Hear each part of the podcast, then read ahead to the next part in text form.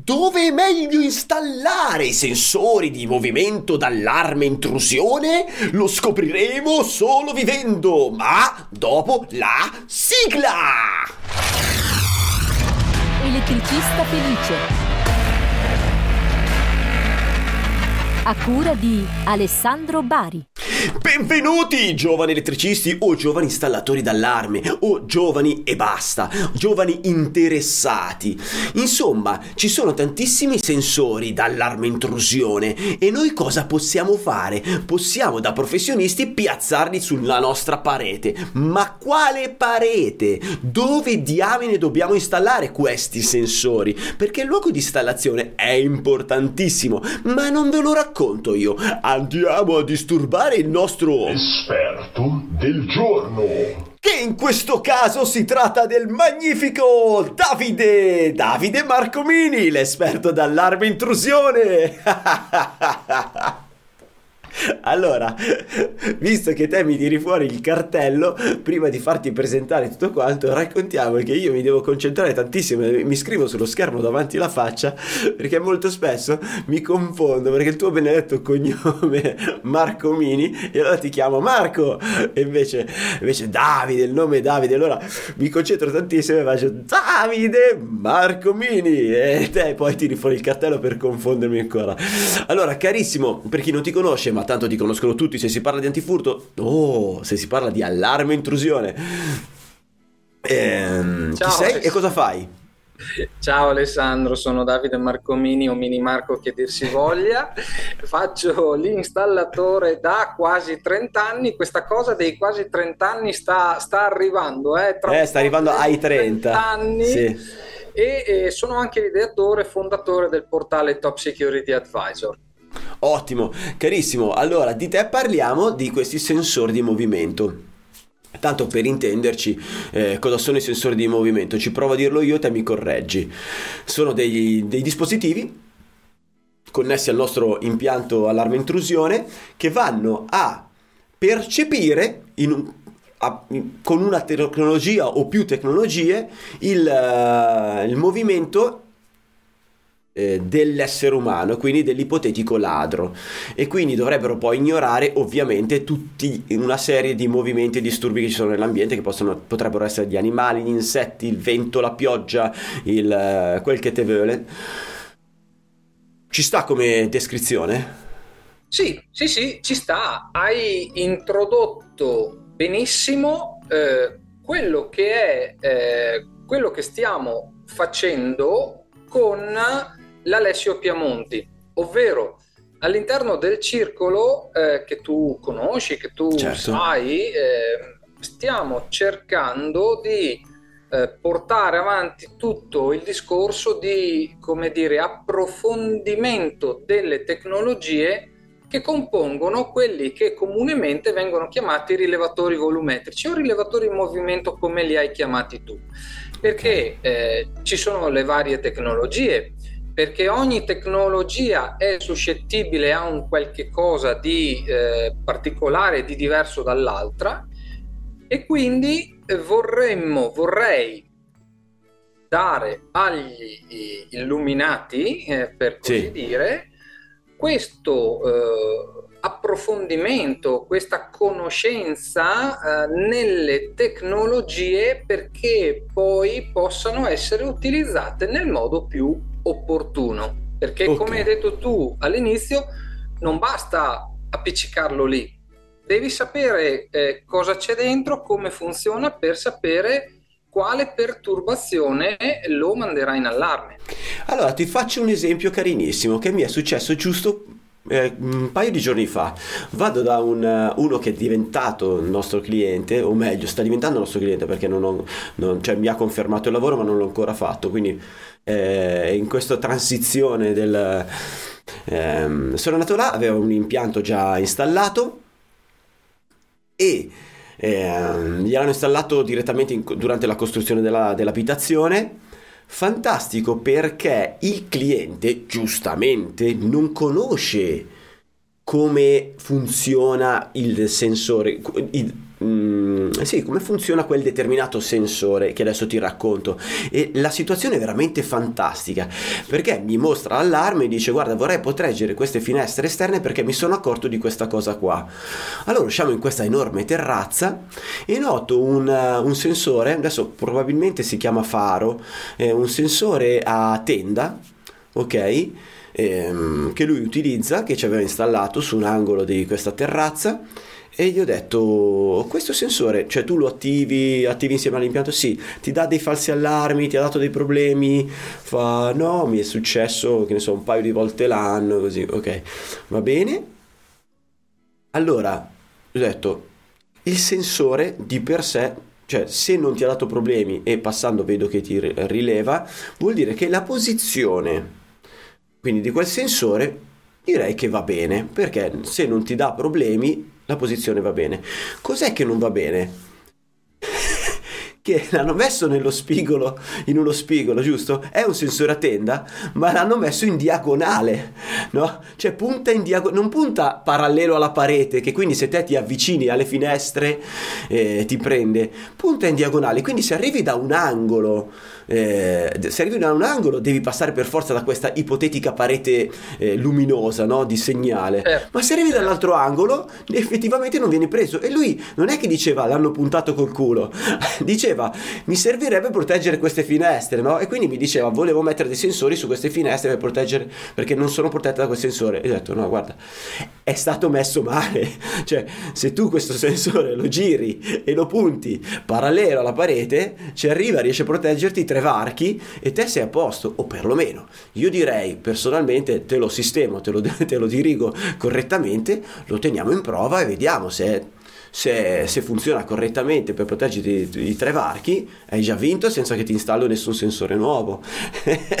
Però questo è un tipico esempio che mi viene in mente eh, de, del, del chiaramente nomino il cliente che ragionevolmente non sa come funziona il sensore, ma quel Mona che gliel'ha montato o non lo sa o ha lavorato col sedere di proposito perché non aveva voglia di, perdere, di dedicare del tempo per fare un lavoro fatto bene. Ecco, eh, sì, sì, sì, hai toccato i tasti giusti e, e questo mi fa ricordare una, una roba anche a me perché sono stato da un cliente, aveva in, sempre in esterno un eh, chiamiamolo simil VX giusto per capirci tu sai un, di che sì, VX è Optex mi sembra che faccia esatto. fa i 90 gradi Optex. che si installa più o meno a 1,20 m esatto e 90 gradi a seconda di dove lo orienti è sempre 90 gradi quindi certo. fare 90 gradi da una parte 90 gradi dall'altra 90 gradi c'è più o meno centrale ma sempre 90 gradi sono.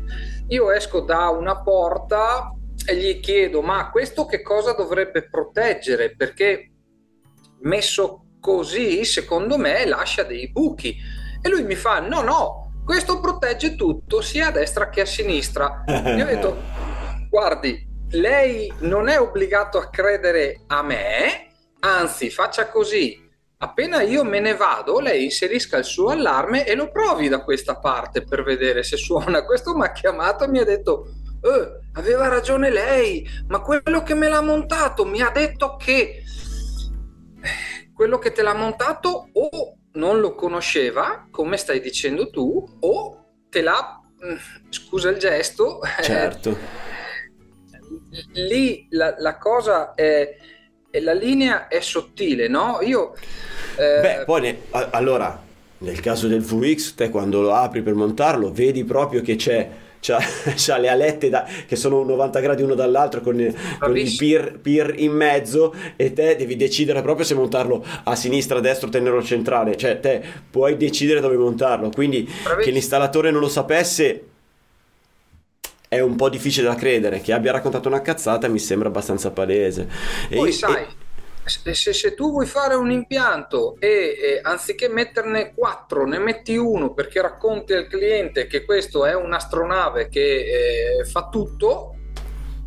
Me sembra veramente incredibile perché poi, cioè, non stai raccontando qualcosa che non è semplice da vedere. Cioè, poi io invito sempre i clienti a fare, ma provateli i vostri benedetti sensori se avete dei dubbi, ma anche se non avete dei dubbi, è utile provare, anche perché se non chiamate me o il tecnico responsabile a fare i test almeno ogni sei mesi, no? Perché non lo fanno tutti, cioè diciamocelo, No, no? no, Ma fatelo voi Eh, personalmente, magari. de- dedicate del tempo voi per la vostra protezione ogni sei mesi, provate tutte le zone, fate le vostre passeggiate e vedete se funzionano, cioè, o almeno ogni sei mesi. Anche perché, lasciami dire, ormai abbiamo tutti l'app sul telefonino, apri l'app e sbilanciati le zone, fatti un giro dentro, Certo. fuori casa, apri le finestre, insomma, vedi se reagiscono in Certo. qualche modo, no? È tanto semplice, però purtroppo alcuni non lo fanno, eh, non lo fanno fare e quindi rimangono questi dubbi enormi sul funzionamento dell'impianto d'allarme. No, scusami, è Vai. che a volte non restano i dubbi, cioè quello lì, il tuo cliente aveva la certezza che prendesse, capito?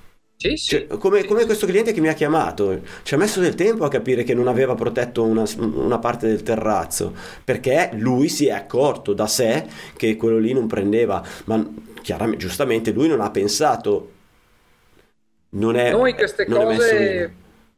Noi queste cose le diciamo eh, perché l'utente si, eh, passami il termine, eh, si svegli fuori un attimo eh, di fronte a casi come questo. E eh, questi fantomatici colleghi magari eh, crescano un po' di più professionalmente in modo che possano Eticamente, eticamente. Eticamente. E possano andare ad offrire un prodotto finito eh, degno di essere chiamato allarme intrusione magari Vero, eh. vero, vero, vero. Allora andiamo sul vivo della, do- della nostra domanda, cioè dove è meglio installare i nostri sensori? ecco io eh, partirei dal presupposto che per sapere dove installarlo tu devi sapere cosa vai ad installare ovvero non tutti i rilevatori sono uguali, non tutte le tecnologie sono suscettibili, passami il termine, alla- a- allo stesso tipo di eh, perturbazione e eh, anche la conformazione stessa del rilevatore eh, inficia il eh, funzionamento. Ti faccio due esempi banali. Vai, Un rilevatore come questo ok. Che che, sembra... una lente asferica, Sì, no? Ti posso far vedere anche, anche questo che eh, forse conosci Ok. di più. Questo ha una lente per cui qui sotto questo rilevatore ci vede.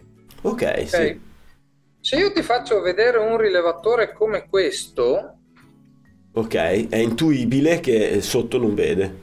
È intuibile, a parte che ha la lente Ah, lockdown, ok. forse è l'esempio sbagliato, ma facciamo finta che non ci sia la lente lockdown, no? Ok, Questo rilevatore avrà eh, necessariamente un cono d'ombra, una zona sotto. cieca. una zona cieca. Quindi, se installato vicino alla porta d'ingresso, è meglio questo o è meglio questo? Allora, supponendo che quell'altro non abbia la lente sotto, è meglio questo. Cioè, al di là poi del come lo vediamo noi graficamente il nostro sensore, andiamo a vedere sulle istruzioni che di questi sensori ovviamente è riportato proprio la grafica, sia... Bravissimo, bravissimo. Ogni sensore ha riportato nel suo datasheet eh, proprio la sua copertura in termini di infrarosso e in termini di microonda se stiamo parlando di un doppia tecnologia. Ok, Quindi queste cose vanno assolutamente viste, accertate sul datasheet, sulle istruzioni del Sì. rilevatore. In secondo luogo, io direi devi sapere eh, a che cosa è suscettibile ognuna delle tecnologie che quel rilevatore adotta, ovvero ok, eh, sappiamo che l'infrarosso passivo eh, è suscettibile all'attraversamento, Mhm. mentre la microonda è più suscettibile all'avvicinamento. Ok. Quindi, eh, detto così, tu potresti dirmi, vabbè, allora è meglio montarlo di fronte o è meglio montarlo di lato? Ecco, se parliamo di un rilevatore da interno come quelli che ti ho appena fatto vedere, Posso credo- rispondere io poi così mi, mi- mi- sberleffi? Vai. Allora, io mm, i, i rivelatori, rilevatori o come diamine si chiamano i sensori di movimento, che è più facile, li metterei sempre a taglio. Quindi, cioè, io che ne so, se te lo metto su questa parete, eh, tu lo devi attraversare in questo modo. Perché il microonde funziona bene comunque, anche se lo se attraversi in questo modo. Cioè, nel senso che eh, la, la stessa microonda rimbalza in maniera diversa nel momento in cui il corpo eh, attraversa. È vero che se ti avvicini eh, funziona meglio perché funziona a rimbalzo di segnale. Esatto. Eh, però il peer proprio a volte cioè, col cazzo che lo prendi se te ti avvicini da davanti. Quindi se tagli la, mm, la probabilità di, di scovare l'intruso è altissima. È corretto? Sì. È corretto, eh, direi che la posizione migliore è l'angolo. L'angolo. L'angolo Ah. vicino all'ingresso o l'angolo lontano dall'ingresso? L'angolo Eh, vicino all'ingresso? Qui, qui io direi l'angolo opposto. L'angolo opposto all'ingresso. Io direi l'angolo opposto perché ti avvicini di più alla microonda e al tempo stesso attraversi il, eh, l'infrarosso, le tende dell'infrarosso. Ok, ok. Poi chiaramente ogni ambiente ha le sue caratteristiche strutturali e a volte non necessariamente eh, possiamo fare ciò che vogliamo, magari ci hanno scannato la predisposizione e ci dobbiamo adattare. Sì, Ecco vero. perché forse magari eh, in quel caso specifico dovremmo scegliere un rilevatore che magari non è quello che usiamo tutti i giorni, ma ha quelle caratteristiche particolari come quelli che abbiamo appena visto. Sì. Quindi tu dici in base, eh, perché effettivamente se andiamo a fare l'allarme dove c'è eh, già una predisposizione e il, tubo esce altrove rispetto a dove noi eh, l'avremmo messo, in qualche modo dobbiamo risolvere, quindi si piazza lì il sensore, però si sceglie un sensore ehm, più sensibile al tipo di avvicinamento o al tipo di movimento. insomma. Esatto. Oppure eh, montiamolo, montiamolo sullo snodo, no? Riusciamo a, tramite lo snodo che quasi tutti hanno o hanno anche in dotazione, Sì. eh, mon- cerchiamo di dare quell'angolazione in modo da rendere più eh, efficaci, efficienti le nostre tecnologie. Ma devi sapere come funzionano prima di tutto. Certo, perché se te mi monti sullo snodo un sensore tipo quelli, hai presente quelli che fanno la barriera con il doppio raggio? Sì, Quindi un raggio deve essere eh, orizzontale, cioè il raggio alto è tipicamente orizzontale, il raggio basso cambia inclinazione per prendere più o meno vicino, diciamo, la- l'area, giusto? Sì. Se tu monti in maniera differente, no? Questo sensore, cioè la inclinazione diversa piuttosto che su una, su una base che in movimento, non hai capito come funziona quel sensore. ti Corretto? racconto, ti racconto, ti racconto una cosa, giustissimo quello che hai detto. Eh, un gruppo Facebook qualche giorno fa eh, diatriba sul eh, sensore da installare in presenza di animali domestici, cani di grossa taglia e eh, uno esordisce dicendo monta uno di quei rilevatori di quelli che stavi dicendo tu adesso Ok. doppio fascio ma montalo 30 cm più alto secondo te è un buon consiglio da dare a uno che deve fare l'impianto d'allarme Allora, se lo scopo è non farlo prendere dal cane, il consiglio secondo me è buono. Il problema è che i ladri passano tutti sotto, cioè è finito. Cioè, tu in questo modo, perché se devi interrompere entrambi i raggi e te lo monti molto più in alto, tipicamente eh, hai tutta un'area sotto dove puoi passare senza problemi. Esatto. A parte che dopo ogni installazione falle le prove e se ti accorgi che passi senza problemi, Esatto. Dai, Eh, cioè, ma cambia, fai qualcos'altro, non lasciare quella casa così perché ormai pensavi di installare quel sensore. Cioè, ok, assolutamente, assolutamente. E, e sai, questo avvalora la tesi di prima, no? Ehm, ci sono persone che fanno un mestiere diverso.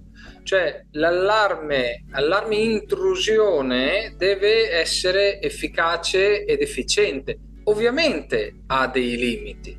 Ha dei limiti imposti dal fatto che se tu mi dici che hai un cane alto 1,20 m, un alano, io ti dico i sensori esterni non si possono montare, ma troverai Certo. sempre chi ti dice ti monto i rilevatori esterni a 1,50 m, eh, parliamo sempre di quel tipo di rilevatore, chiaramente non di un altro tipo di Certo. rilevatore che, che- che- che veda fino a terra, perché ha il doppio fascio, perché è immune eh, fino a 1,50 m e lo fai diventare immune fino a 1,50 m, solo che poi è immune anche ai ladri, come hai detto tu. chiaro, ma poi eh, nella realtà, attenzione, te potresti anche dire, signori, io ve lo posso montare a 1,50 m, è palese che, è vero, non viene preso dal, dal cane, ma c'è il rischio il rischio che il ladro passi sotto senza problemi. Adesso è vero che magari lo zingaro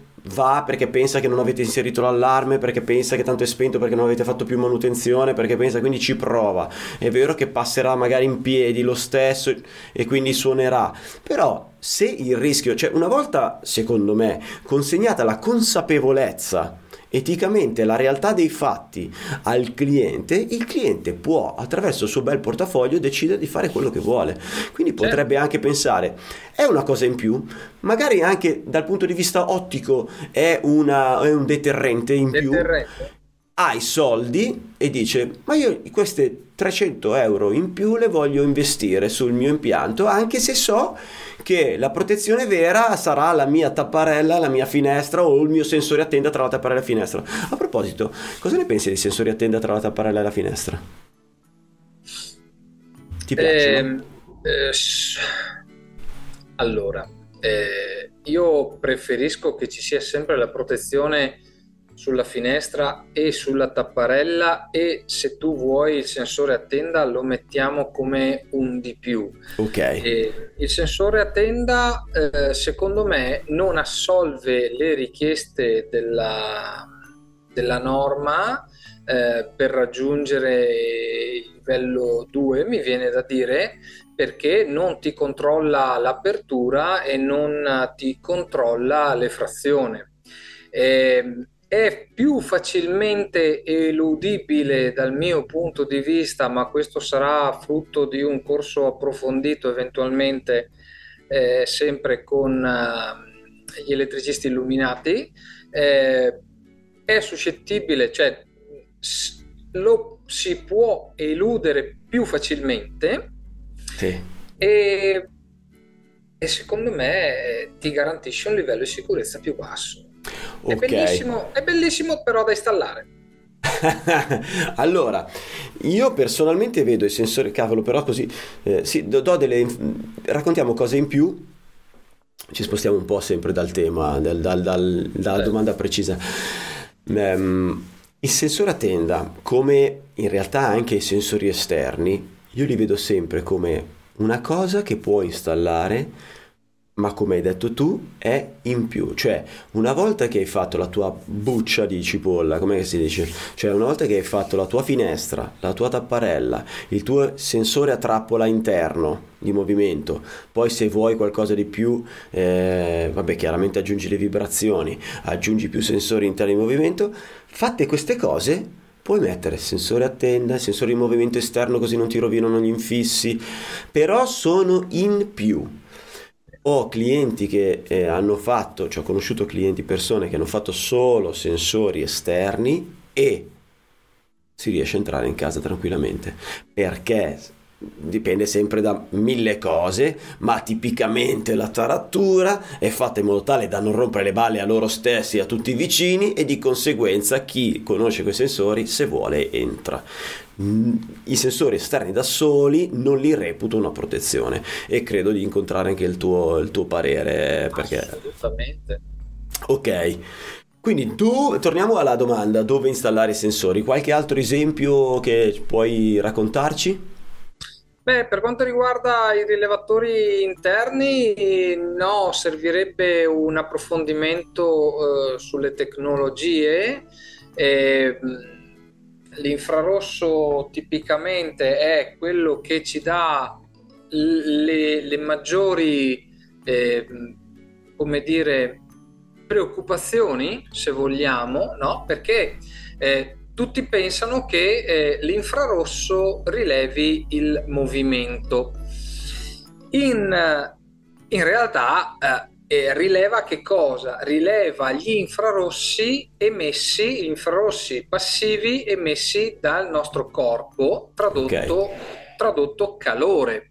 Certo. Quindi eh, a che cosa dobbiamo fare attenzione quando installiamo un rilevatore a infrarossi o eh, la cui componente, almeno una delle cui componenti sia un rilevatore di infrarossi, PIR, eh, dobbiamo stare attenti alle fonti di calore. Quindi prendiamoci in mano il libretto delle istruzioni come dicevi tu prima e quindi evitiamo possibilmente le finestre, evitiamo possibilmente i termosifoni, evitiamo possibilmente stufe, caminetti, eh, condizionatori, tutto quello che può emettere calore.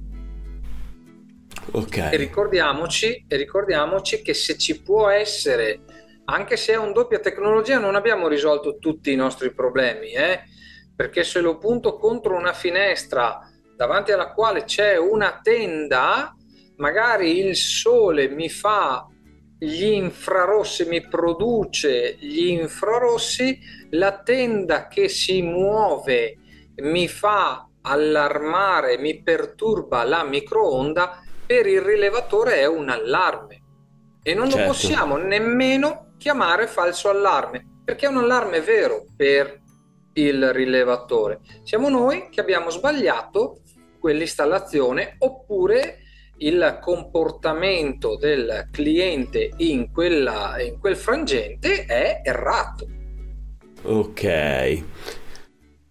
Ok, la spiega del, dell'IR io la, eh, la, faccio più o meno così.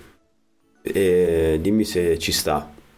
L'infrarosso ha, diciamo che vede la tua stanza, ok? Lavora normalmente a 90 gradi, vede la tua stanza e la divide in quadretti, ok? Ad ogni quadretto lui associa una temperatura e va in allarme quando un tot di quadretti cambiano temperatura repentinamente. Quindi se tu immagini la tua stanza divisa in quadretti e vedi la persona che passa, cioè questi quadretti che sono tipicamente a 20 gradi, 22 gradi, 21 gradi, passano a 35 in un istante, no? Perché i quadretti di sinistra erano 35, passano a 35 gradi, poi ritornano a 22, quelli passano, i successivi passano a 35 e così via fino a che eh, la persona fa questo movimento. Ecco, diciamo che il cambio di diversi quadrettini, il cambio repentino di temperatura di diversi quadratini eh, crea l'allarme. Mentre il cambio lento, in teoria, con le nuove tecnologie, i nuovi eh, PIR, non crea l'allarme. Quindi, se eh, anche un, un pavimento radiante non crea l'allarme perché è un cambio veramente lentissimo, ma persino un termosifone eh, non, con, un nuovo, con un nuovo sistema, con un nuovo PIR non crea l'allarme. Certo che come dici tu, eh, sì, dipende, tu dici, eh, come dici tu però se un oggetto che potrebbe muoversi come una tenda scalda molto, nel momento in cui si sposta può creare l'allarme sia con una tecnologia ma che anche con quell'altra.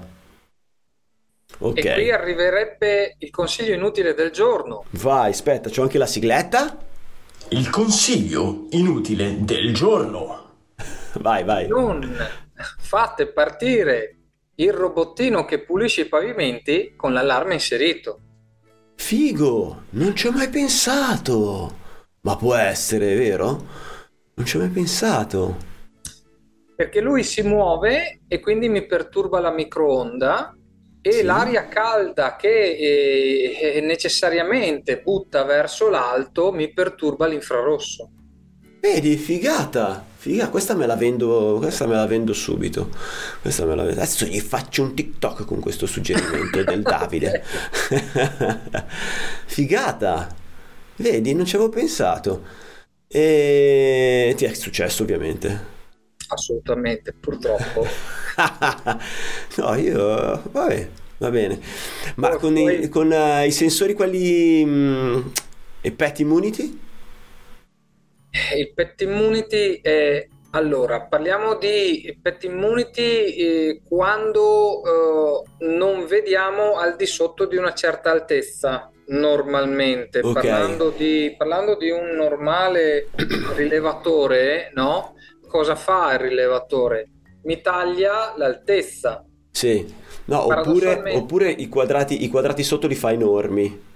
Tipicamente Esatto. li fa enormi in modo tale da che l'animaletto non, non riesce a occupare più quadrati, non riesce a Ma il, fare... robottino, ma il robottino aspira polvere e la butta verso l'alto quest'aria calda. Mm, porca loca, Molto quindi fa una sorta di l'alto anche. colonna, ho capito. Fa una colonna e niente te lo fa intervenire. Quindi potenzialmente è eh, una, una fonte di, di allarmi impropri. Quello che potrebbe salvarti è invece un radar, Un radar inteso radar? come? eh, eh, inteso come radar, quindi eh, non lo so, io adesso ho qui... Eh, c'ho qui Cioè radar questo- intendi come microonde? Solo Sì. microonde? Io Ok. ho qui questo e se vuoi te ne faccio vedere anche un altro, ma mi devo, mi devo alzare perché ce l'ho. Ok, vabbè, fammelo vedere, fammelo vedere. Insomma, Guarda, ok. lo tolgo dalla scatola così non facciamo pubblicità all'azienda. Ma fai Però- pubblicità, chi se ne frega. Ok. Questo è un radar. Sono tutte installazioni nascoste? Perché Questo- vedo che non ha, non ha il case né uno né l'altro, aveva il case. Questo lo puoi anche nascondere dietro una parete di cartongesso o dentro una scatola di plastica. Ovviamente Ok. nulla, non deve esserci nulla di metallico. Ovviamente. Questo è un radar in FMCW e questo riesci a stabilire la grandezza dell'oggetto che deve perturbarlo. Ok. Quindi ragioniamo in modo completamente diverso rispetto a quello che abbiamo detto prima. Non andiamo a eh, tagliare l'altezza, ma questo ha un'intelligenza, questo o anche questo Ok. hanno un'intelligenza tale che mi permettono di stabilire la grandezza dell'oggetto che si deve muovere, che lo deve perturbare, facendo come? Eh, misurando la quantità di microonde che ritornano in antenna. Che rimbalzano, certo. Ok, ma senti un attimo, ma facci vedere che cavolo di modello è, marca e modello, che ce ne frega noi? Questo Eh, se lo usi te che fai da 30 anni mi posso fidare, hai già fatto la, da cavia tu, perché devo farmi lo sbatti io, no?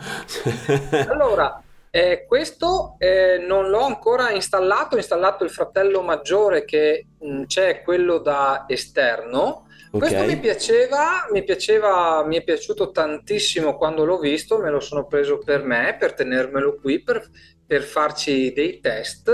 È Ok. il CSI Innova, CSI Innova, ok, Centro Sicurezza Italia, diciamolo, diciamolo Sì, sì. perché insomma è un'azienda Innova. Tu usi quelli esterni, li hai usati e ti trovi bene? eh, fanno delle belle cose e sono anche esteticamente gradevoli. Ehm, io ti dico, sono innamorato di questa invece è il Murena o la Murena della CIAS Ok. Eh, il modello nuovo, te lo faccio vedere chiuso, è anche eh, carino dal punto di vista estetico. Ok, sempre esterno ovviamente, non è che ti piace in Sempre casa come esterno. fare.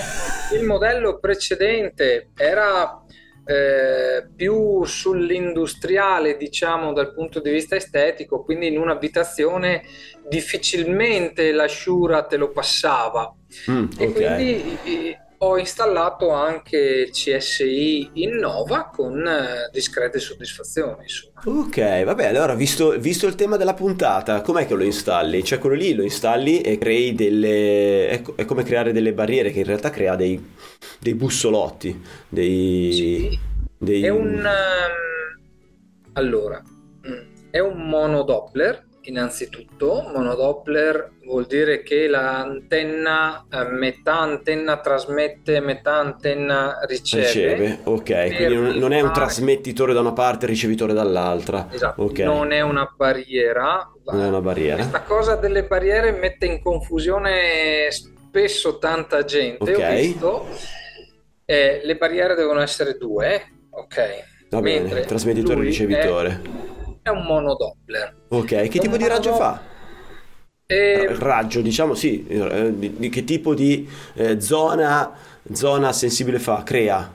allora, il CSI eh, 110 gradi eh, per 17 metri. Eh, mi sembra tantissimo. Se, se non vado errato, se ho detto una sciocchezza, correggetemi, ehm, però eh, è, un bel, è un bel sensore. Il Ok. bello, eh, se mi passi anche la, la- la spiega del CSI Innova, è che di questi 110 gradi eh, lui li divide in sette spicchi Sì, sul piano orizzontale sì. E tu tramite un'app via Bluetooth ti puoi regolare ciascuno di questi sette spicchi. Mm, come sensibilità, eccetera. Come, magari anche ci- come portata. Anche come Perché magari ci portata. sono delle piante in mezzo, oggetti, insomma, rischi differenti, effetti Sì. differenti. Ok, ok, ok. Molto, molto carino, eh, ci fai delle cose mh, che non ci fai con i normali volumetrici, non è minimamente paragonabile a un normale volumetrico, così come il Murena della CIAS, hanno costi differenti, offrono anche livelli di sicurezza differenti. A che altezza si piazzano, scusami? Entrambi si attestano attorno al metro, metro e venti giù di lì.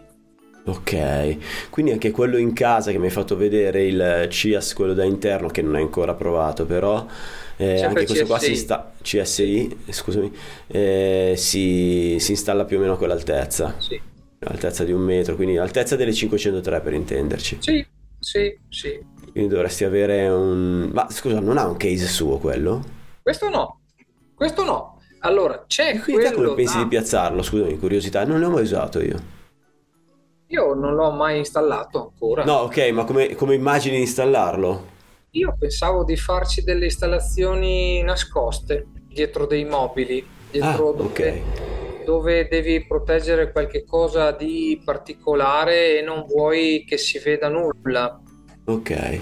Eh, quindi eh, problematiche legate all'estetica dove l'architetto ti dice "Ah, non mi, no, non mi puoi mica mettere un rilevatore. Fa, sei matto! Sei- Eh, c'è il anche- controsoffitto per intenderci potrebbe, potrebbe andare bene.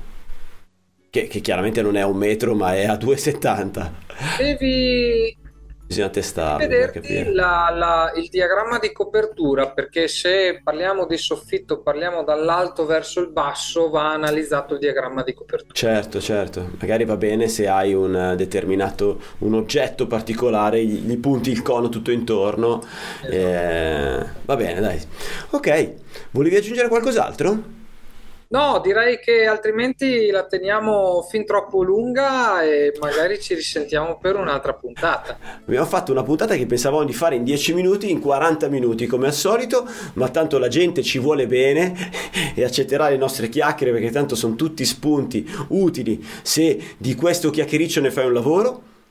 Allora io ti bacio, ti abbraccio, come bacio e abbraccio tutti quelli che ci hanno seguito guidando il loro bellissimo furgone, ascoltando il podcast, oppure hanno guardato i nostri bei volti del Davide, detto anche Marco Mini.